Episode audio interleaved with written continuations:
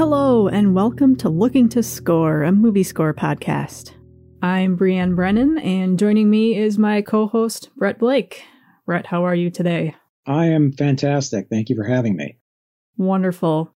So, we wanted to kick off this podcast by basically giving you a preview of what we'll be talking about and a little bit about who we are. We are enthusiastic movie score fans who want to share our love of motion picture music with you we're going to be talking about specific composers and something that really relates to them. So, for example, our first episode coming up will be John Williams and what his influence has been on uh, movie themes. We've uh, got a little bit of a film background. We're simultaneously very qualified and probably not very qualified to talk about this, but we're going to act as if we are always very qualified. I think that's the perfect way of putting it. So, that being said, let me ask you this. What, in your opinion, makes a good score? Or is there anything that you like to hear in a score? I think it depends because to me, when you're talking about a score, you almost have to talk about it uh, on two different levels or two different fronts. One, how well does it support the actual movie? And two, how enjoyable is it to listen to or experience divorced from the picture? For me, to truly be what I would consider like a great score, it has to work both for the film and as its own listening experience. Uh, you can have really good scores that fully support their film and and elevate their film but maybe are not the easiest to listen to. Maybe they're challenging if you're just going to say, I'm going to sit down and listen to this. So I might not consider that a great score, even though it does great work for the film for which it was composed. But to really be something that that I would consider an excellent piece of musical composition, it has to satisfy away from the film itself. And I think people could disagree. There, there might be other people who are a little more hardcore and say, if it works for the movie, it's a great score, regardless of whether you want to listen to it on its own. But uh, but I think it, it has to fulfill that criteria as well for me. Yeah, I'm kind of on that same level too. Um, and that your point about is it good to listen to uh, divorce from the movie itself? That that mm-hmm. kind of brings to mind you know a score like dunkirk or sicario where they're sure they work well in the movie itself but you know for a listening experience uh, on its own uh, maybe not so much can be challenging right and and that's not to say there aren't you know there are certainly especially in in the horror genre say there are mm-hmm. definitely mm-hmm. scores that i will sometimes listen to that are not traditionally melodic or or satisfying. Um, you know, I think of something like Mark Korven's The Witch, which is a fairly recent one from several years ago, which I think is a fantastic horror score. And I have listened to it away from the film, but it's not something you can just sit down and listen to and think, well, this is pleasant, because it's definitely not. Um, it's not easy to just listen to it, um, but it it it supports the film incredibly well. Yeah, I'm going to talk about that a little later. But for scores like that, um, horror scores in particular, I think if you want to create an atmosphere for yourself or use music as an inspiration for your creative work, like writing or filmmaking, whatever, uh, that's kind of where I categorize horror scores. Yes. Um, I think for me, in particular, like what makes a good score is that they're memorable or timeless specific examples, you know, are some of the heavy hitting classics like Lawrence of Arabia or Star Wars or Raiders of the Lost Ark, basically any John Williams, if you will. Of course. But I think not only that, there has to be some kind of emotional quality to them too that mm. you can connect to and that they're that they're unique as well. It's interesting because emotional could mean many different things. So t- to me, if, if a score is able to evoke some sort of a feeling um, in me, it could be awe, it could be wonder, it could be uh, excitement, it could be fear, um, apprehension. As long as you feel like there's there's something related to the human condition in some way that is coming through the music, and that it doesn't feel like like it was created by an artificial intelligence or something, I would classify that as as emotional. And I think that is important. Certainly if you want to have a score that, that you would consider to be great, quote unquote, it has to be able to connect to the listener on some kind of a human level and hit some kind of emotional tone of some sort. But there's a there's a wide gamut that that could cover. Yeah, and I think what also makes a good score is that it transcends the movie. And that brings me to wonder, you know, what does it say about a movie when its score is more memorable or better than the movie itself? Is that a testament to the skill of a composer? I think in general it can be, and it, it certainly happens. Um, Jerry Goldsmith was extremely prolific, certainly in the 70s, 80s, and 90s. And a lot of the movies that he scored during that time just to be very frank, were not very good movies. And uh, somebody asked him about this. It was like around the mid 90s. And it was asked in a very polite way. They said, Mr. Goldsmith, you know, how do you approach a film that you've been hired to to compose the music for?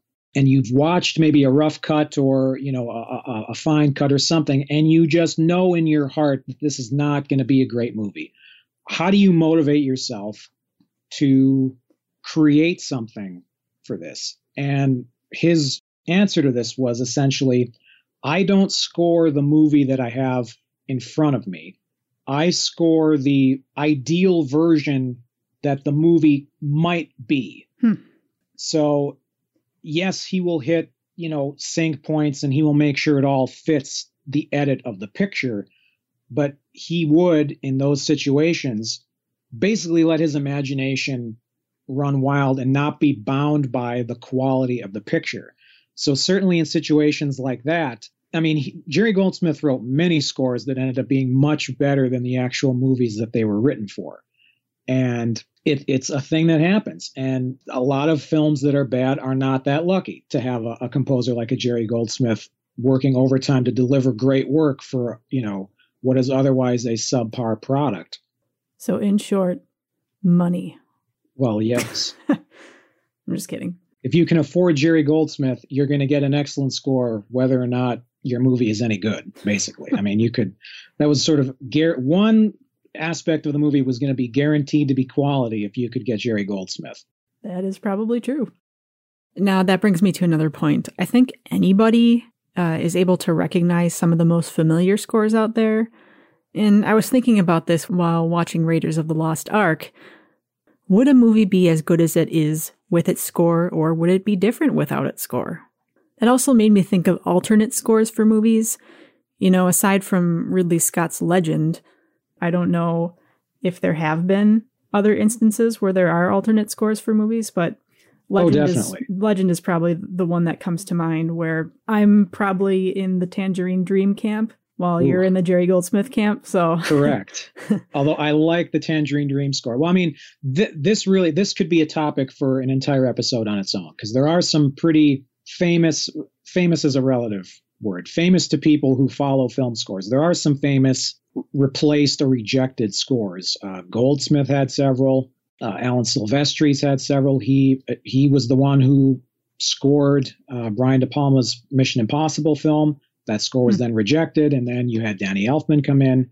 It's an interesting subject, but it's rare that you get to actually experience the movie with both the rejected score and then the score that replaced it, like you can with Legend. And I think that's mm-hmm. that's a very interesting case where th- those scores radically change the tone of the movie. The Tangerine Dream score makes the movie feel a little darker. Um, and certainly makes it feel more 80s. I mean, it mm-hmm. definitely roots it sort of in a quasi MTV ish kind of a little bit new wavy kind of feel. Whereas the Goldsmith score is very lush, very romantic, you know, swashbuckling at times. It's a very, very sort of old fashioned kind of score. And that is kind of a test case of here's what two different approaches to musical underscore can do for your film and and sort of dramatically push it into different tonal areas. So would Star Wars or Raiders of the Lost Ark be as good as they are without those scores? I often no, wonder that. I don't think so. I don't think so either. But of course, it's hard to, re- you know, can we objectively really say that? Because we've experienced our whole lives with those movies having those scores. Right. So if we were seeing Star Wars fresh for the first time without any music, and then somebody other than John Williams came in and wrote a great score, it might work. I mean, it's it's possible. Do I think it would be better than what John Williams did? Probably not. But again, that's informed by my own bias of, you know, that score has been a part of my life since I can remember almost. So it's difficult to to pose that sort of a what if question. I think it probably just depends on your own personal inclinations. Yeah, that would certainly be an interesting universe. Yeah, if you could t- if you could get somebody who somehow had never seen Star Wars or the Indiana Jones movies and who who didn't really know anything about film scores and you were able to show them the films without any music at all and then somehow create an alternative score and put it in there and just see what their reaction to that is and then show them the final the real version the version that actually exists. What would their reaction to that be? Yeah. Um, it, it, it would kind of be a fascinating psychological study if you could find those kind of people. So i mean a lot of what we love are the more classic scores but I think the state of movies today or movie scores today is geared a little more towards like ambient abstract uh, mm-hmm. scores. And I don't know if if you think that's a good or a bad thing. I think a lot of it depends on the movie itself and how it sounds within the movie. I mean, for me personally, there hasn't really been an ambient or abstract score that I can really attach to. I mean, aside from Wander Darkly by Alex Weston, which came out last year, which is kind of ambient abstract at times. Mm-hmm. Yeah, I mean, it's definitely it's definitely part of a trend that is going on in terms of film scoring. A lot of these scores that, that we would call ambient or abstract, they can often sort of be done almost entirely on people's computers. They're all, you know, it may sound like an orchestra, but it's really being synthesized. So in that sense, it's cheaper. You're not having to hire an orchestra. You're not having to pay royalties to the musicians or the musicians union. You're not having to actually rent out scoring stages. So there are financial reasons, certainly the smaller films, why you go that route. And, and you would go the ambient abstract route because it's easier to fake that sound with synthesizers than it is to fake you know a lush big 120 piece orchestra via synthesizers which you can do you know people like uh, hans zimmer can do that and it'll sound more or less close to the actual authentic live recording but there's another piece to this too which is even in bigger films blockbusters and stuff you're seeing a pretty dramatic move away from an emphasis on melody or theme in favor of percussion, and rhythm. And I think that has a lot to do with the idea that a lot of these pictures, the, the editing of them is fluctuating so much up until right before release that they need to be scored in such a way that you can make micro changes to whatever cue is going to be underscoring this scene that is changing in the edit. If you're recording this with a live orchestra or uh, if you're scoring it with a long line melody, it's very difficult to tweak. But if you're just scoring it with sort of a repetitive rhythm or or percussion loops and things like that, it's very simple to tweak right up until the last minute, right up until you actually do finally lock the picture before release. So I think that mentality that that a film is really never finished until until just as it's about to be released has definitely had an impact on how they end up being scored. And you know, maybe there was a turning point with Hans Zimmer's Inception score, which really kind of hammered home the the pulse pounding orchestral synth brass sound that we're used to in blockbuster scores nowadays. Yeah, for sure. you know, I think again, this would be on on bigger pictures.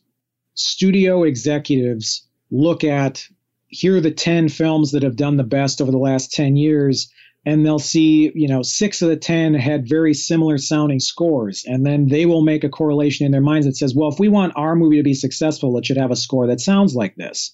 So you'll get a lot of scores, whether they're scored by Hans Zimmer or his acolytes or not, have a very sort of Hans Zimmer influence that is sort of hard to ignore. Mm. Um, and I like Hans Zimmer. I'm, I'm a little less a fan of some of the people who have been ripping him off and some of his proteges. Because my feeling is if you want the Hans Zimmer sound, just get Hans Zimmer. I mean, get the real thing. Don't don't fake it. But that's definitely he's been, I would say, in the last 25 years, to my mind, the most influential for better or worse, composer, big composer out there because he's set a lot of trends that are still in motion. Are there any newer or notable composers that you'd like to acknowledge? Yeah, I mean, well, you, we've talked about him before, but Daniel Pemberton, I think, is yeah not necessarily an heir apparent to anybody because I think he's he does have sort of his own voice, but he's pretty eclectic. He can do a lot of different genres. He can write melody, but he can also do, you know, a quasi Zimmer thing, but with a bit more personality. Um, I think he's just a very interesting composer. Um, I would say Bear McCreary is one to look out for. Uh, I think he had a pretty banner year last year. Uh, he had a, a bunch of scores out. And uh, one of my favorites is Jed Kurzel who is more heavy into like cellos and and darker sounding strings, I'd say. Um, his scores for Macbeth and uh, Assassin's Creed have that kind of feel to them. Mm-hmm. So uh, he's one to keep an eye on as well.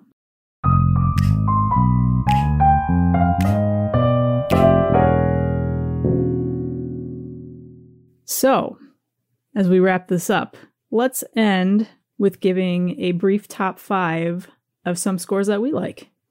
So this is not in this is not like one through five. These are just five scores that would be in my top 10 and at at this very moment I'm saying are my top 5 but it could fluctuate there might be some other scores might you know leapfrog might you know show up in here so I would go in fact I'll list them off in in order of release so going back to 1959 uh, Miklos Rozsa's Ben Hur sort of your traditional um, archetypal biblical epic. Massive, lush, uh, big sweeping themes. Uh, it, it's pretty much a, masterpiece score. Jumping ahead 10 years I, to 1969, I would have John Barry's On Her Majesty's Secret Service, which mm-hmm given that it's one of my top five favorite scores, to me is the definitive James Bond score. He packs so much stuff in there. I mean, in addition to the James Bond theme, which obviously existed before this score, he, there, there's a new uh, action theme. There's probably the most beautiful and and melancholy love theme that John Barry had ever written. There's fantastic action material. There's very atmospheric sort of intrigue, espionage material. It, it's it's a really really entertaining score.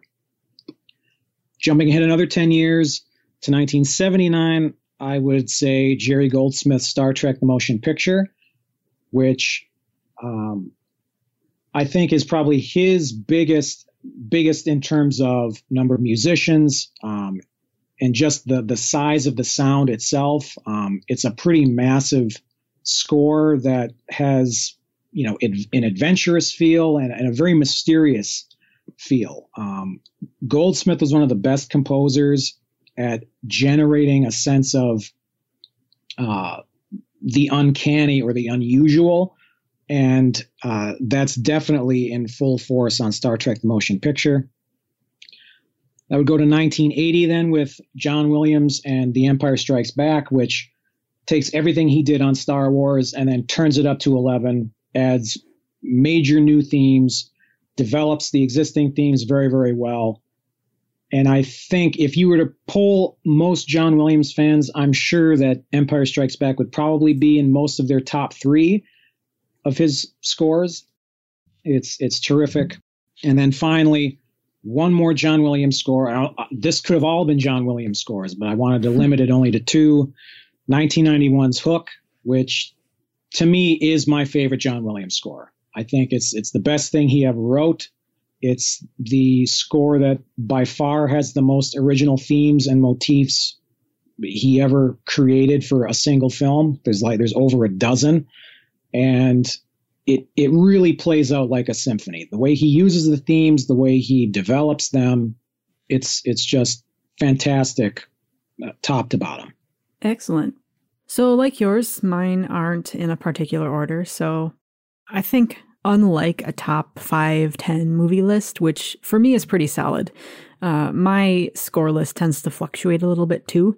Uh, so these are more scores that I like to come back to and ones that never fail to give me what I like to refer to as a movie chill, which in scientific terms is called a frisson. I may also refer to it as a scoregasm, just FYI. So, in order of release, I'll start with 1962, Lawrence of Arabia by Maurice Jarre, which is the quintessential epic score and one that also transcends the movie, I think. Its themes are driving and militaristic at times, but also uh, contrasted with the beautiful, haunting main theme that really feels almost sweeping and solitary at the same time. It's it's a theme that never fails to give me a movie chill. Next is 1981, Raiders of the Lost Ark by John Williams. Uh, this score has some of my all-time favorite themes, and I'm going to reference Lawrence of Arabia here uh, with the beautiful Marion's theme. I believe John Williams said was very much influenced by Jarre's main theme for Lawrence. So this score really has everything themes of adventure, romance, and also the paranormal. Uh, the cue, the map room, is probably one of my favorite John Williams pieces of all time. I mean, just listening to it on its own and even while watching the movie never fails to ignite a scoregasm. Next is from 1990, Edward Scissorhands by Danny Elfman. I come back to this score time and again just because it's one I grew up with. Uh, I think it's also his masterpiece and one of his most heartrending scores just because it feels so character driven and gentle. And it also plays into the world around Edward and what he's experiencing love, anger, discovery, hurt. Uh, I think it's one of the most beautiful scores ever written, actually.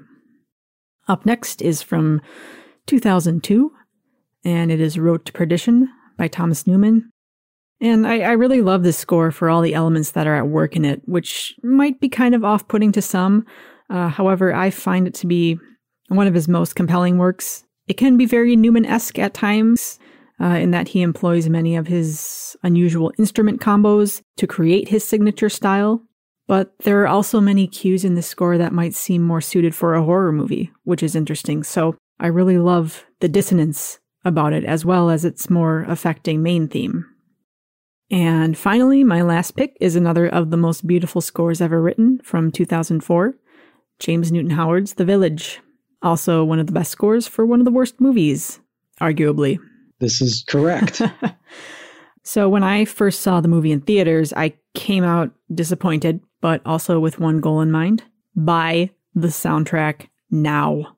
So, I went out and got it, and I always come back to it. Uh, it's got a main theme with a solo violin that's so delicate and beautiful, and it really evokes the feel of autumn or the Halloween season. I think we can both agree on that. I can't argue with any of those. Those are all fantastic. If you're interested in checking out more of the music mentioned here, you can find our companion playlist to each episode on Spotify by searching for Looking to Score. Well, thank you for listening, everybody. We hope you join us for our next episode where we dive into the world of theme and John Williams. Thanks and see you next time.